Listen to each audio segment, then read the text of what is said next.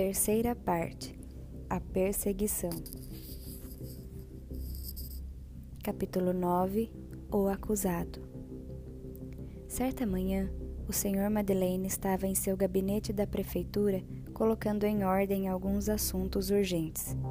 Vieram avisar que o inspetor Javert queria lhe falar com urgência. Madeleine teve uma sensação desagradável. Recebeu Javert com frieza em tom respeitoso, Javert pediu para ser exonerado do cargo de inspetor. Madeleine surpreendeu-se. Qual o motivo? Mereço ser punido. Eu denunciei uma autoridade. Quem? O senhor.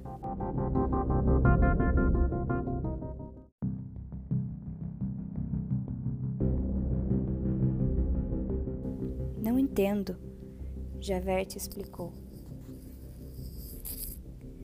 Há seis semanas, depois que o Senhor me obrigou a libertar aquela mulher, eu o denunciei à chefatura de polícia em Paris, como antigo forçado.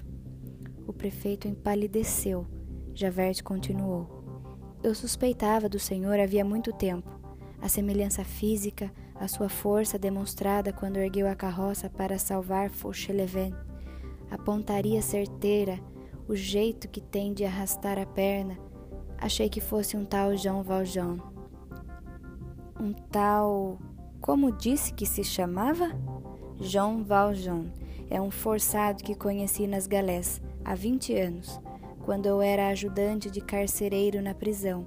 Sabe-se que esse homem, ao ser libertado, roubou um bispo e depois um menino na estrada. Há oito anos é procurado. Suspeitei que fosse o senhor e fiz a denúncia. Madeleine aparentava indiferença. Que responderam? Que eu estou doido. O verdadeiro João Valjean foi encontrado.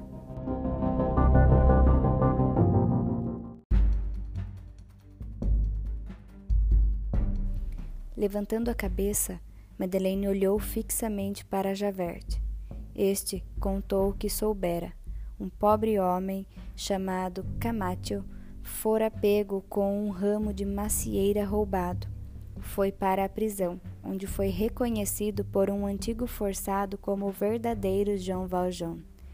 Fizeram averiguações, concluíram que o homem mudara de nome para se disfarçar. Outros dois antigos forçados fizeram a identificação positiva. Embora negasse com todas as forças, Camacho era, sem dúvida, Jean Valjean. Eu mesmo fui vê-lo, reconheci o homem. É Jean Valjean, concluiu Javert. Tem certeza? perguntou Madeleine com voz baixa. É claro, eu não sei como pude suspeitar do senhor. Peço desculpas. E o homem? O caso é grave. Se ele é mesmo Jean Valjean e não há dúvidas de que é, trata-se de um reincidente e, como tal, sua pena será a prisão perpétua nas galés. O homem insiste em dizer que se chama Camacho, mas as provas são muito fortes. Eu mesmo serei testemunha no julgamento em Arras. Ele não se salvará. Quanto tempo durará o processo? Um dia, no máximo. A sentença será proferida amanhã à noite. Madeleine se despediu com um aceno de mão. Javert insistiu. Devo ser exonerado.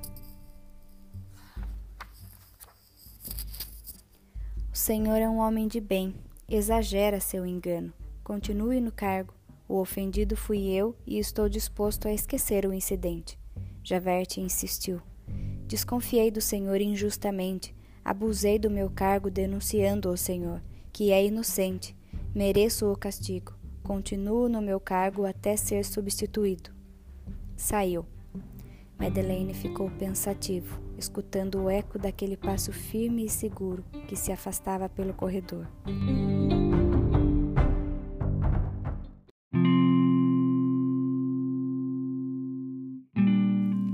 Sem dúvida, o leitor já adivinhou que Madeleine era de fato Jean Valjean. Desde o encontro com o bispo, era outro homem, vendeu a prataria, guardou os castiçais como lembrança e se dedicou a uma vida honesta. Atravessou a França, quando chegou a Montreuil-sur-Mer, Teve a ideia que revolucionou a indústria local. Tornou-se rico. Tinha dois únicos pensamentos: ocultar seu nome e santificar sua vida, ou seja, escapar dos homens e dedicar-se a Deus. Fazia da caridade seu maior objetivo, mas agora estava diante de um drama de consciência. Podia permitir que um inocente fosse condenado em seu lugar? Se o fizesse, todas as suas boas ações até agora não teriam sentido. Mas, se denunciasse a si mesmo, seria preso ao mesmo tempo, pensava em Fantine. Era sua oportunidade de redimir uma alma entregue ao desespero.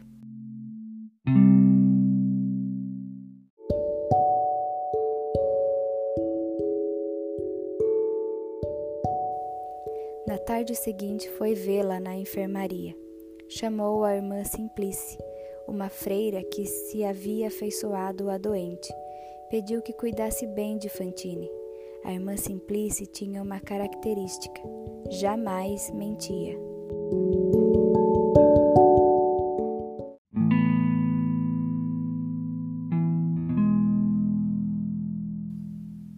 E Cosette? perguntou Fantine. Logo estará aqui.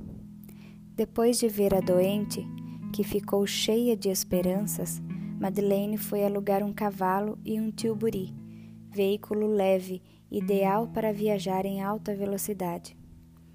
Adotarei a única atitude possível a um homem de bem. Vou salvar o homem, decidiu.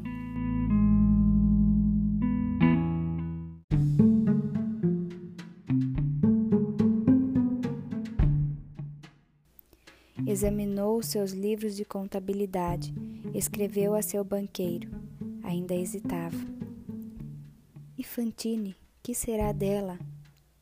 Em certo momento, voltou atrás. O homem vai para as galés, eu fico livre. Ele é um ladrão. Eu continuo aqui ajudando a todos. Sou mais útil do que ele.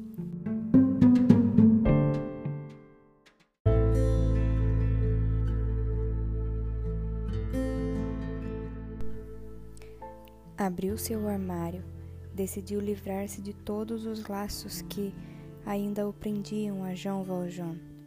Pegou suas antigas roupas e, quando fora libertado, seu saco de viagem, seu cajado e até uma velha moedinha de prata, sem dúvida a que roubara do menino. Jogou tudo no fogo.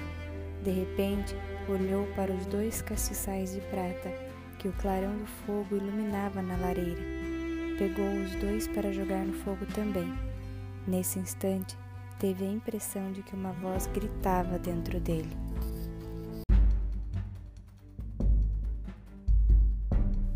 Jean Valjean. Os cabelos se arrepiaram, como se ouvisse uma voz vinda do túmulo.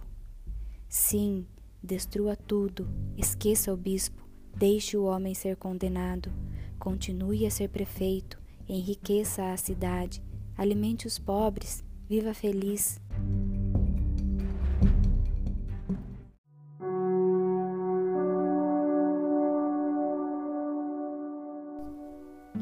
Mas enquanto estiver sendo admirado por sua virtude, haverá alguém sendo chamado pelo seu nome, na prisão, com a corrente que você deveria carregar nos pés.